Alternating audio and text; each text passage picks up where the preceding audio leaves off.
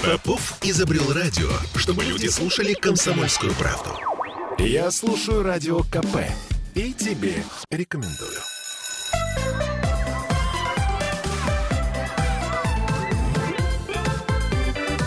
Родительский вопрос.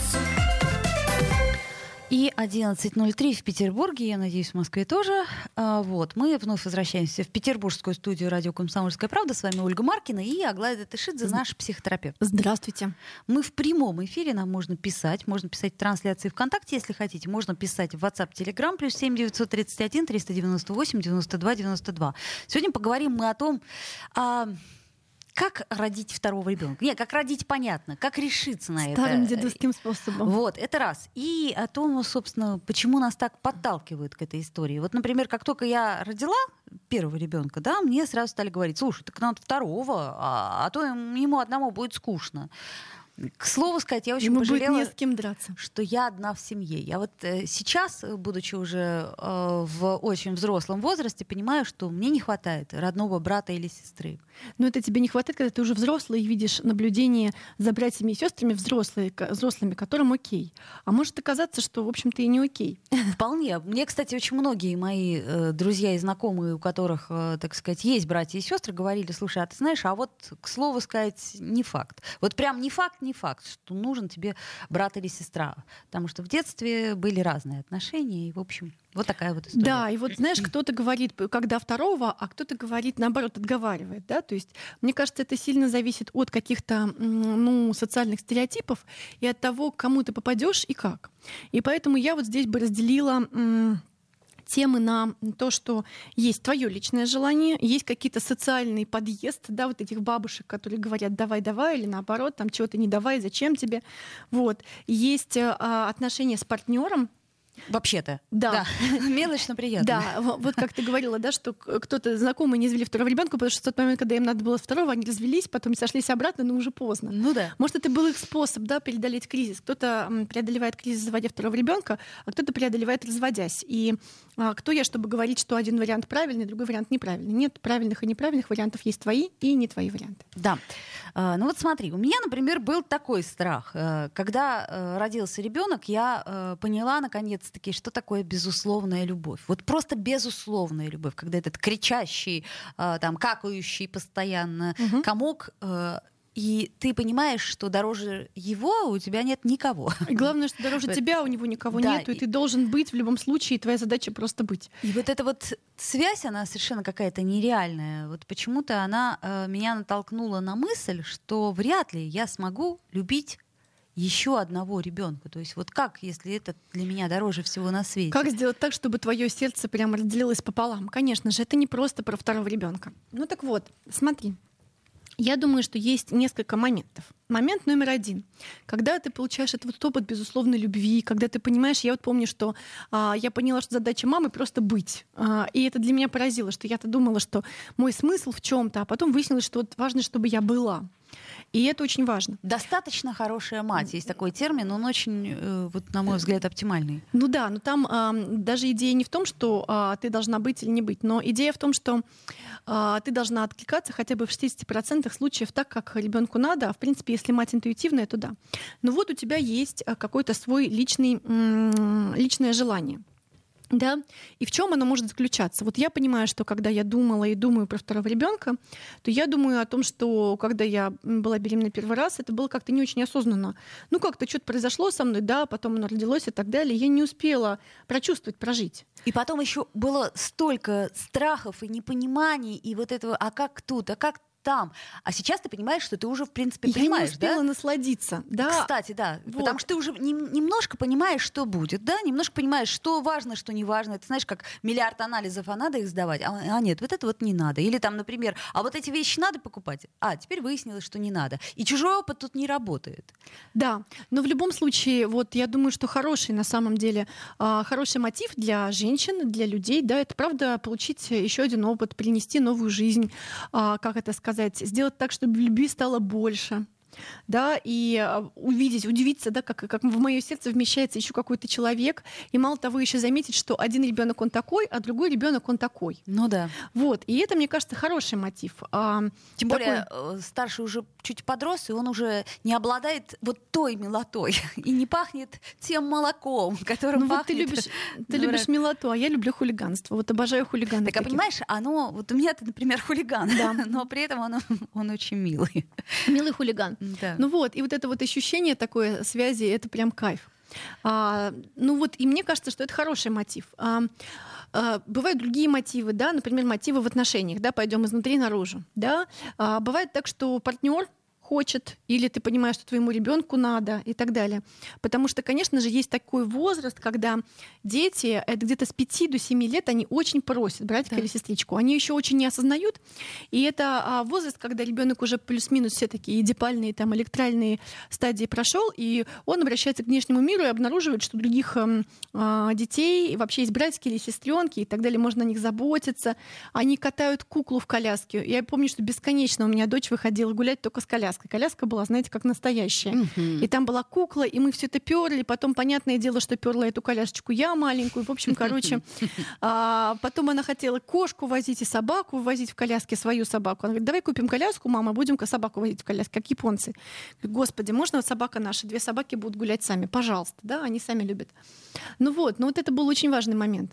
А, и, конечно же, очень хочется. И правда, а, дети, которые растут а, в семье, где есть братья, сестры, кошки, собаки, а, у них эмпатичные качества гораздо лучше развиты. И эмоционально они гораздо лучше развиты, потому что они вот этот вот эмоциональный кон- контакт имеют. Угу. Но м, другой момент, что м, у ребенка же есть ощущение, что появится сразу какой-то такой, а, такой зверь или такой, живо, такой ребенок, который будет с ним играть. Да, а не то, что он будет занимать все внимание родителей. Слушай, мне же задали мои мама и папа, осознанные родители, угу. молодцы. А, вопрос, хочешь ли ты брата или сестренку? Где-то было это в районе пяти лет, я помню. Ну, знаешь, что себе. я сказала? Я сказала, я уйду из дома, если вы это сделаете. Ну, ужас. А, так себе переложили на тебя ответственность. Ну да, в общем, я сейчас даже не понимаю, зачем они меня об этом спросили. Ну, я думаю, что там были какие-то еще вещи, но тебе тоже достался кусок ответственности. Я думаю, что они не только этим руководствовались. Это конечно. Последняя капля решения, да? Да, в общем, может, они там, не знаю, в абортарии смотрели, присматривали дату. Никто не знает этого. Или, может быть, просто Или размышляли, а надо, не надо, ну и как ты к этому отнесешься? Вот, и, конечно же, эта история, да, про то, что очень хочется, чтобы у твоего ребенка был кто-то, и это хорошо, а с другой стороны, ты начинаешь сразу думать, а сколько внимания и так далее. У меня есть знакомые, которые сказали, что я хочу, чтобы всю, вся моя любовь досталась одному ребенку. Просто у меня больше не влезет. Нет у меня больше столько любви. Я думаю, что если был бы второй, была бы, и было бы полегче. Но вот эта вот история вложить в одного, это, конечно же, история, с одной стороны, понятная, с другой стороны, грустная, потому что иногда этот один прям по швам трескается. А с третьей стороны, может быть, даже трагическая, потому что, когда бывает потеря детей, то это да. был один ребенок и все. К слову сказать, вот у меня у одной знакомой было трое детей, и одна девочка утонула. И она говорит, ты знаешь, вот если бы не двое оставшихся, я бы, наверное, сошла с ума.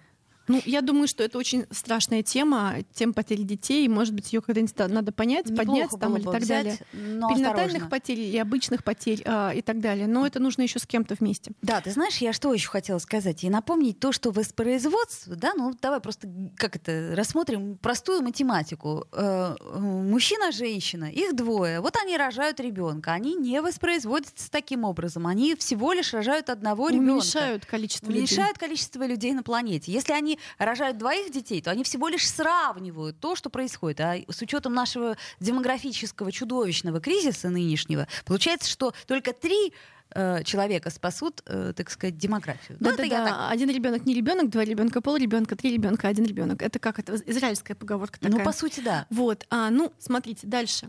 И дальше дети бывают разные. Бывают дети, которые правда не хлопотно как-то тебе дались, и ты понимаешь, что можешь еще. А бывают ситуации, когда ребенок болеет чем-то или у него какие-то есть сложности развития. И соответственно в этот момент а, получается, что столько сил уходит. Вот у меня знакомые, у них первый ребенок с ДЦП, угу. и вот у них тринадцать лет ушло, что чтобы как-то разобраться. И через тринадцать лет они родили еще одного ребенка здорового. Да, а ничего против дэ цэ пэ не имею. Я имею в виду, что а, хотели сразу, но у них не получилось, потому что тринадцать лет а, заняла адаптация хоть ну, как-то конечно, вот, и этого конечно. ребенка, и их, и расширение их ресурсов, и понимание, да, и организация нового ресурса. Вот, соответственно, и получается, что вот есть этот ребенок, и ты понимаешь, и плюс к тому есть еще же какие-то условия, например, жилищные условия. Ты начинаешь думать, куда ты поставишь кроватку, в твою только что отремонтированную комнату, в комнату ребенка, в гостиную, куда? Вы будете друг у друга на голове жить.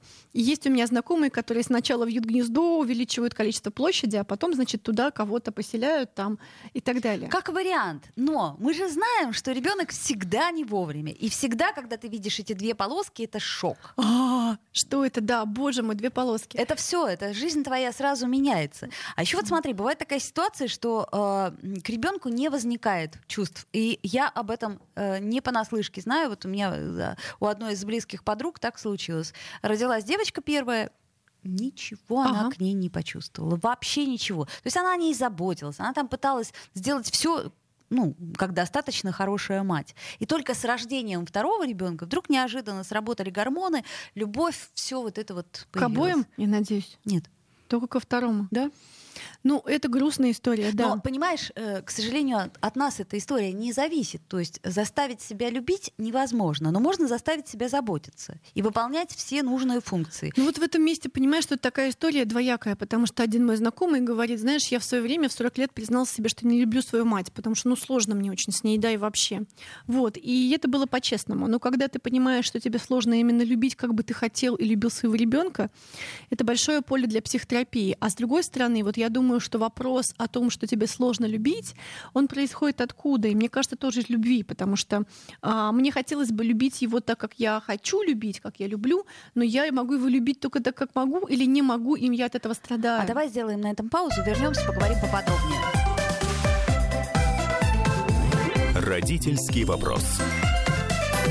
Я слушаю «Комсомольскую правду», потому что Радио КП – это корреспонденты в четырехстах городах России. От Южно-Сахалинска до Калининграда. Я слушаю Радио КП и тебе рекомендую.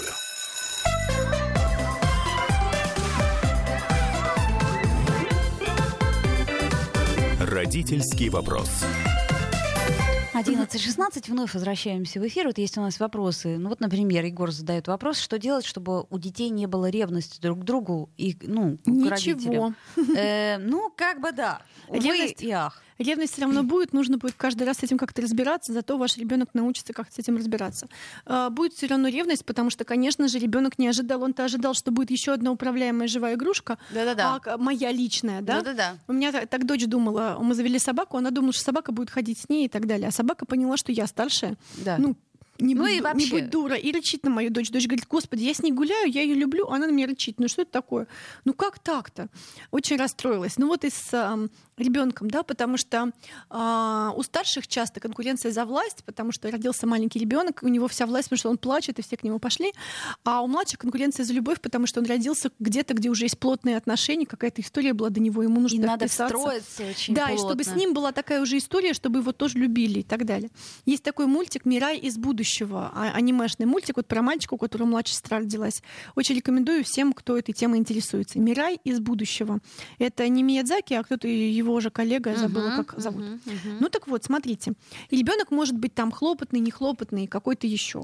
Там нехлопотный или хлопотный, но у любого ребенка есть периоды, которые, соответственно, вот смотрите, бывает так, что есть, как, короче, вот угу. мне рассказывают, что у женщин бывают разные периоды. Например, женщина только родила ребенка, и к ней при вот буквально минуту, да, к ней прилили эндорфины, и она говорит, да я могла бы еще раз родить О, да, и да, так да. далее, да, прям сейчас вообще да, это да, было да. круто, вот у меня это было, было просто точно так же. Вот я когда Через... родила, я думаю, да, господи боже мой, да я тут десяток готова Через родить. Через день эндорфины схлынут и так далее, придёшь что-то другое. Дальше следующий вариант. А следующий вариант — это когда вот он ляля, и кажется, господи, да что, ляля-то две бы лежала, и нормально было бы, я бы справилась. А потом они ползают, думаешь, господи, какая милота, как хорошо. А потом начинается это вертолетный с полутора лет период, когда ты не можешь его не посадить, он плачет, все берет, значит, бегает, пон... суется везде, да. И ты изобретаешь безопасный дом. И, и все равно все не предусмотришь. И твоя квартира вообще оказалась не предусмотрена. Стеклянный стол, на нем стеклянный стакан, капец. есть просто. А если приходишь в гости кому-нибудь, и там ножницы, ножи, все это как лекарство, вот. Выставляют свои острые углы. Да. Короче, в общем, к чему я это все говорю? Дальше история о чем? А дальше история о том, что следующим номером, м- там, не знаю, пять лет, он такой милый, просит кого-то и так далее. И ты соглашаешься, может быть, а потом выясняется, что пятилетний ребенок стоит, значит, с какой-нибудь колотушкой или с молотком над твоим младшим ребенком или с кулаком, да, чтобы в него там тоже, потому что, ну, ну бесит же. Ну, конечно. Вот, бесит, потому что я тут был такой прекрасный и хотел, чтобы мне подарили игрушку, а родился кто-то, кто занимает вообще половину... Было все время мне, а кто-то, кто занимает половину времени. Это еще и не половина. Да, дальше история про школу. И тут неожиданно ты оказываешься, там школьные чаты, боже, вообще нужно отдельное, нужно про школьные чаты отдельный этот...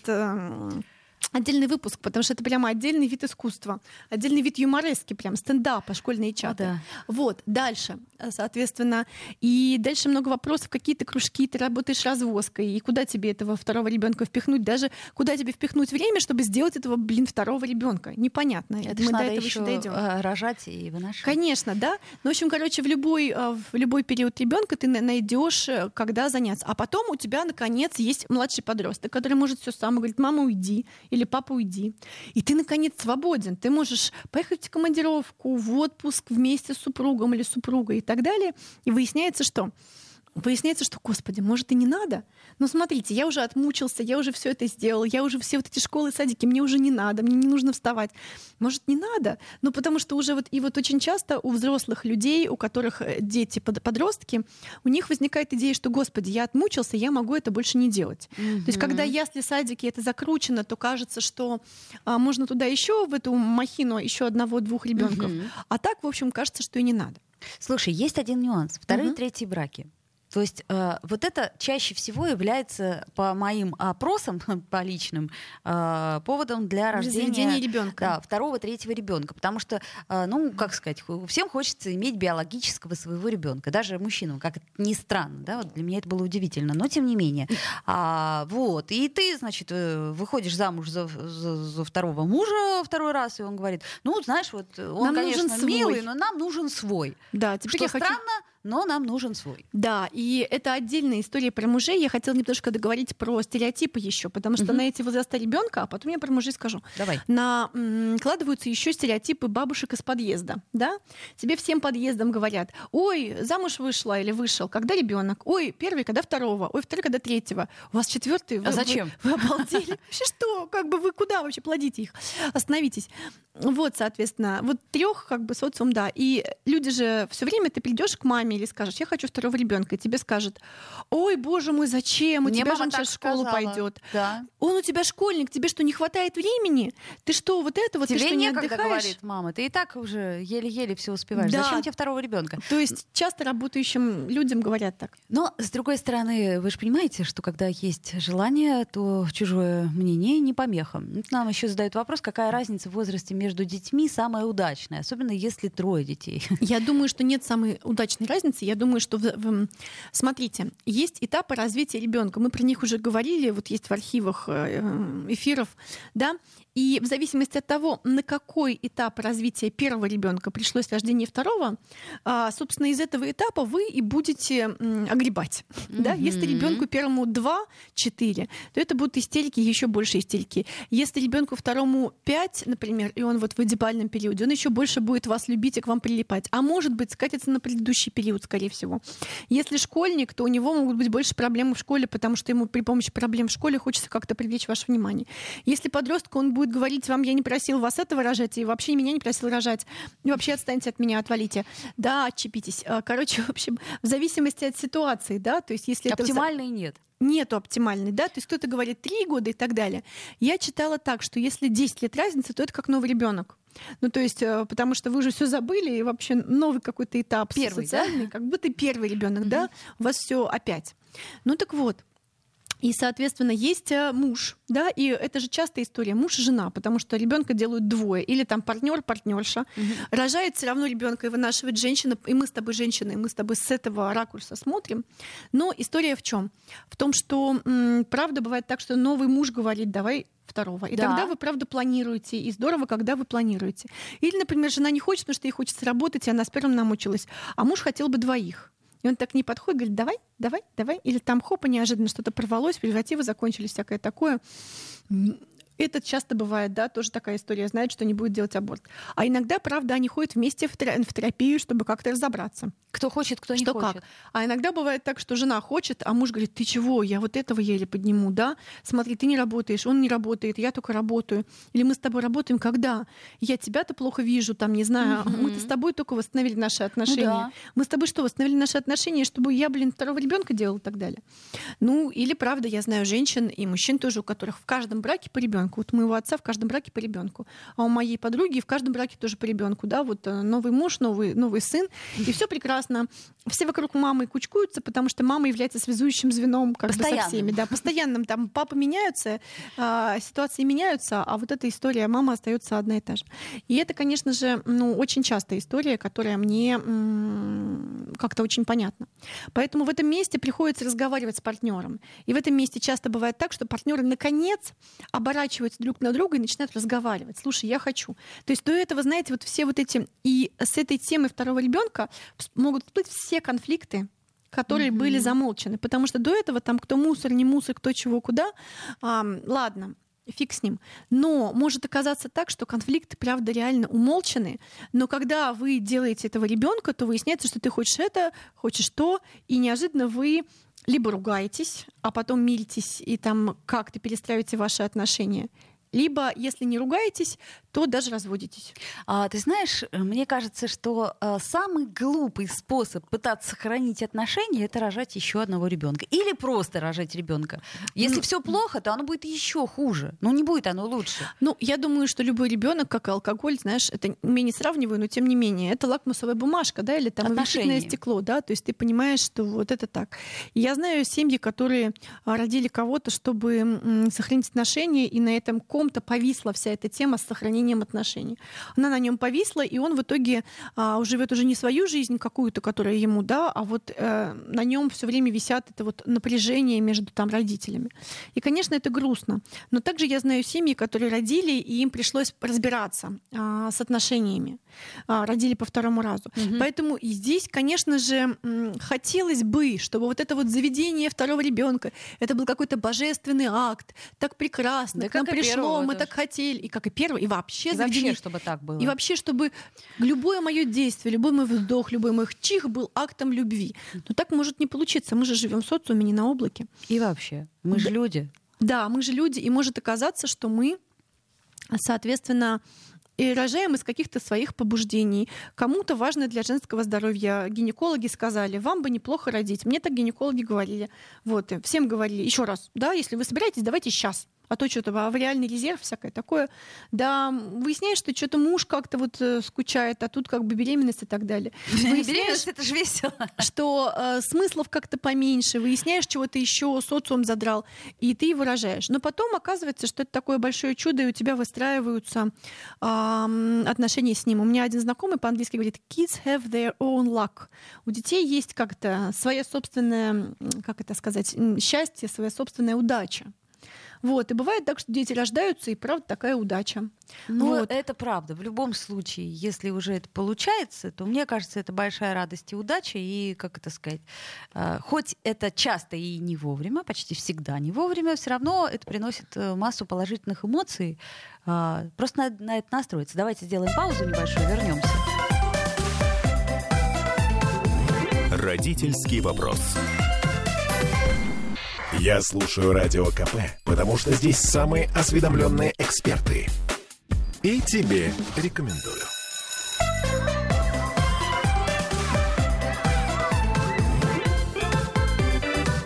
Родительский вопрос. Снова возвращаемся в эфир и возвращаемся к теме «Когда второго». Аглая Датешидзе, Ольга Маркина. Значит, давай-ка так, мы еще поговорим сегодня о страхах и рисках, да, о том, какие страхи нас одолевают, что дает нам, так сказать, совершенно... Совершенно невозможность, потому что а вдруг, а вдруг, а вот, а может быть. Ну вот смотри, да, есть очень много страхов, да, ну э, это известная тема, что чем старше родители, да, в данной ситуации мама, тем больше риск трисомии по двадцать первой хромосоме, она же болезнь Дауна, например, да. Ну это э, мы все знаем, да, кто рожал первого ребенка, что на какой-то там неделе, чуть ли не на двадцатой, кстати, делается uh-huh. этот самый тест, который, в общем, определяет риски, да? А я, кстати, не помню, когда его делали, делали его мне. Ну, делали, ну, наверняка. Да, наверное, делали, всем делали. Да? Угу. Но идея-то в чем? В том, что так случается, что... М- На первом триместре, то есть первые три месяца, организм матери, организм плода, они друг друга тестируют. Ну, то есть организм матери понимает, что это же большое ну, вложение, да, то есть когда ты этого ребенка и выносишь, и потом родишь, и потом будешь всякое такое. Поэтому, конечно же, в норме, да, так случается, что м- вот такие дети, да, а такие плоды, они замирают, и появляется замершая беременность, и появляется... Если что-то не так. Угу. Либо вот. Выкидыш, да? Да, и появляется угу. самопроизвольный выкидыш, да, угу. или какое-то там а, выскабливание в зависимости от ситуации. Ситуации. Но, правда, на первом... А, и я знаю, что в Европе и в Америке на первом триместре не сохраняют беременность. Не сохраняют. Да. Кстати, в этом есть некое, на Потому мой взгляд, что выясняется, что истина. Эти двое друг другу не подошли. Угу. Я не буду говорить про вот это ЭКО и истории, когда женщины там много-много раз хотят детей, у них не получается и так далее. Это отдельный, отдельный разговор. Кстати, про ЭКО это тоже отдельный разговор. Я тебе могу тоже специалиста привести. Угу. Вот. Но смотрите, в чем разговор-то? Разговор в том, что с возрастом у женщины же яйцеклетки, они у нее все одни и те же. Папа может не пить, не курить три месяца, у него обновляется, блин, сперма, да? И через три месяца вообще отличные новые сперматозоиды. А у мамы, если она посидела когда-нибудь в детстве на холодном и было воспаление, то эти яйцеклетки тоже пережили какой-то объем а, угу. этих переживаний и так далее. Соответственно, и... Маме не подстраховаться, к сожалению. Да. И, соответственно, образом. С возрастом у этих мам больше риск. И, соответственно, мамы, которые идут на это, чем старше они, тем они больше понимают риск. И тем больше, конечно же, процент, например, а, например, чего? Например, а, замерших беременностей. А, давно-давно, когда я была беременна первый раз, а, мне а, моя подруга говорит, ты пока не говори никому, что ты беременна. Я говорю, почему? Она говорит, очень большой процент замерших, знаешь, вот будет замершая, потом будет тебе не очень удобно, знаешь, потому что... Я тогда на нее очень разозлилась. Какая? Где я? А где замершая беременность? Вообще, что ты говоришь? И так далее. В общем, очень рассердилась на нее, ничего не сказала, но очень рассердилась. А потом, через какое-то время, когда мы пытались еще раз, я поняла, о чем она говорит, потому что, правда, вот с возрастом матери возрастает этот процент. И, соответственно, женщины, которые идут на это еще раз, они ну, понимают, что чуть больше рискуют. Да, встретиться из этой системы здравоохранения, с этой перинатальной потерей, с чем-то еще, и с трисомией по двадцать первой хромосоме. И очень трудно от этого всего застраховаться, то есть практически невозможно. А если первый ребенок у тебя так устроен, что он болеет? Да? А если что-то еще происходит, то, то что тогда? Да? Как с этим быть тогда? И, в общем, много-много вопросов. А, и, конечно же, с, этим, с этими вопросами а, ну, женщины, правда, решаются. Но, с другой стороны, женщина в этом возрасте, она и, ну и не только и женщина, это семейная пара, потому что перинатальная потеря в норме она должна быть потерей на двоих. И я читала книжку, есть такая книжка, называется «Посмотри на него», да. про м, потерю, про искусственные роды, потерю ребенка уже, потому что у него было, был порог несовместимый с жизнью. И есть история про то, что, конечно же, в этом месте хорошо, когда со сложностями встречаются два родителя. Потому что если встречаются два родителя, то тогда они понимают, что они пережили. А если встречается только женщина, то часто после перинатальных потерь пары распадаются. Почему? Потому что А, женщина встретилась с ужасом и вот с этой потерей, а мужчина ни с чем не встретился. Потому что у него ничего не произошло. Да, да с ним, совершенно у него верно. Как бы, ну что-то было с женой и так далее. Поэтому в этом месте важно, когда пара это все вместе переживает, и это тоже большое испытание для отношений. Вот. А, и, соответственно, может быть, еще много страхов у людей, связанных с работой. А как я с работой? Меня только повысили. Угу. А как я со здоровьем? Я только дохудел, дохудела до, да. до этого состояния до родов. да, а как я вообще буду справляться? Ну, короче говоря, страхов такое количество, что они иногда могут и пересилить. Но, ты понимаешь, вот тут в данном случае, может быть, оно хорошо, когда женщина там в процессе занимается э, своим здоровьем, и случается это все-таки случайно, извините за эту тавтологию. И тогда она говорит, ну да, вот страх такой-такой-такой-такой, вот страх такой-такой-такой, но это уже факт. Всё, Бог факт. дал, Бог взял, там и так далее, как мы рады. Но иногда, знаешь, у меня одна знакомая говорит, иногда вот э, этапом к заведению животных для женщины является заведение домашних, о, животных, извините. Детей. Детей, совершенно верно. Является этап заведения домашних животных. То есть не могу позволить себе ребенка, но очень хочется милоты и вот этой вот... Или я хочу... примериться. А ну, животное это, да. это вот так как-то, да. Маленькая модель. Как это? Маленькая модель. Причем, а, вот знаешь, как это? Свинка это скорее как, наверное, младенец, да, похоже, да. Вот я знаю, что у тебя свинка, поздравляю тебя со свинкой, уже да, полторы спа- недели у тебя спасибо. Свинка, да. А, у меня чудесная свинка, да. Да, отличный. А у меня уже два года собаки. И, соответственно, в чем история-то? История в том, что собаки — это дети трёх-пяти лет, которые никогда не вырастут. Uh-huh. Да? Если тебе нужны такие дети в твоем, зато они тебя любят прям вообще. Ну, как бы никто тебя не будет так любить, как собака. Oh, да. Извините, пожалуйста, никто не будет такими глазками смотреть, как собака. Что никогда. Ты не сделал по отношению к ним, вот, это правда. Да, соответственно, и часто бывает так, что когда люди заводят домашних животных, во-первых, ну, как-то вот эта вот нужда уменьшается. У меня знакомые, у них трое детей, они завели еще собаку. Они говорят, что, знаете, собаки этой, когда она была маленькая, нам сказал кинолог, что ее нужно, чтобы ее гладили, ну, например, двадцать раз в день. Угу. И у нас каждый подходил к ней и вот так ее гладил. Я глажу, муж гладит, сын гладит, дочь гладит, все гладят. И она говорит, знаешь, почему мы раньше не завели? Вообще как бы так стало хорошо, такой прямо антистресс, если что, нам есть о чем заботиться, семья вокруг перегруппировалась, и вообще хорошо. Прямо собачники. А иногда бывает так, что заводится собака, и больше вот этих всех гормонов, окситоцина и прочего такого разного, а потом хопа и дети. Ну да, это знаешь, как с приемным ребенком. Мы знаем, что такие истории, они почему-то нередки. Как только ты понимаешь, что у тебя бесплодие, заводишь ребенка приемного, а потом опа. И главное, вдруг... потом обратно не сдать. Я знаю такие истории. Спасибо. К сожалению, да. Попользовались и так далее. Но тем не менее, вот все-таки вот этот окситоцин, который выделяется, он расслабляет организм, и в общем все может и получиться. Да, ну в общем главное, что люди ну, очень по-разному подходят к этой идее. Кто-то подходит социально, нужен второй, кто-то подходит как-то личностно, хочу получить этот опыт. Кто-то подходит из отношений. Нам в этих отношениях, ну, нужен, нужен ребенок. Кто-то подходит из чего-то еще. Просто так случилось, мы залетели. У меня знакомые так вот родили вторую дочь. Тоже ее любят, но они совершенно не собирались. Они просто расслабились, поехали в круиз по Волге и расслабились. Угу. И все. И вот так вот вышло у них. Да, соответственно. Но, конечно, расслабление один из способов. Где-то я читала, что вот это вот, это, может, пускай гинекологи меня поправят, да, что у женщин, которые много работают, у них много стресса, вот это вот окно овуляторное, да, оно сужается буквально до одного-двух дней, и в него попасть сложнее. Ну, может и в быть. Это окно чаще всего работающим женщинам совершенно не хочется секса. Именно в этот день тебе вообще не хочется. Организм защищается, да, кортизол меня... на страже. Да, потому что куда тебе детей? У тебя так уже подчиненных двадцать человек. Вот, у меня знакомая так завела двоих детей, она сказала, как только я поняла, что это вот это вот окно, мы сделали с мужем усилия, и с первого раза появился ребенок. А потом со второго раза... заняться сексом. Да, заставили себя заняться сексом и так далее. Ну и, конечно же, это, мне кажется, большое, ну и удовольствие, и какая-то удивительная тема между мужчиной и женщиной. И хочется, чтобы она была какой-то, знаете, такой тоже волшебной, что мы там под волшебным деревом с мантрами или с чем-то там. Это еще всё понятно, да. Всё, вот это завели. Это было бы совершенно замечательно. Но так может не получиться.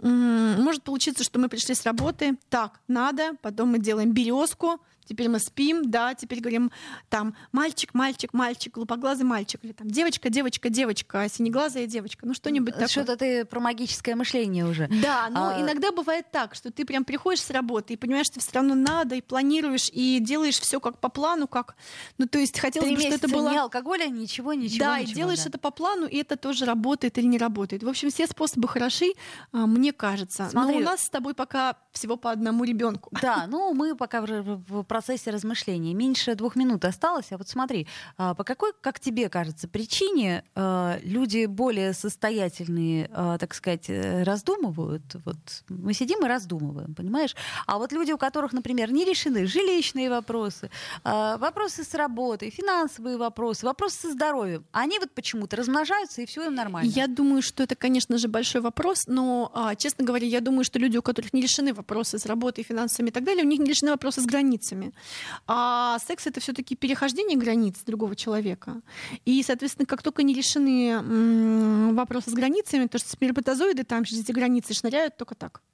Соответственно... То есть ты, ты считаешь, что это не проблема безответственности, а это... Ну, ответственность — это тоже вопрос границ. Угу. Вот недавно я смотрела фильм «Капернаум», да, когда там мальчик обвиняет родителей и говорит: я прошу больше не рожать детей, потому что им и нам-то сейчас не, ну, плохо. Да, а, хороший вопрос, большой вопрос про ответственность и почему, как нам кажется, нужно посмотреть статистику, у богатых детей типа меньше, это не всегда так, а у бедных детей типа больше. Ну, сейчас немножко эта статистика, кстати, сдвинулась в пользу среднего класса, то есть сейчас люди стали потихоньку рожать детей, да. а, в России. А в Европе нет. Там, опять-таки, чем выше уровень жизни, тем меньше рождаемость. Логика, потому что... Ну, ты, наконец, можешь жить и радоваться, и чего тебе, зачем еще дети-то? Это нужно в кабалу на двадцать лет, а то и больше. Некий гедонизм, да, присутствует? Ну, видимо, почему нет? Да? Почему, если ты понял, как тебе получать удовольствие от себя и от жизни, почему бы и не получать? Так вот в чем смысл жизни. В удовольствиях. Аглая Датешидзе, наш А-а-а. психотерапевт. Извини, пожалуйста, это заголовок будет.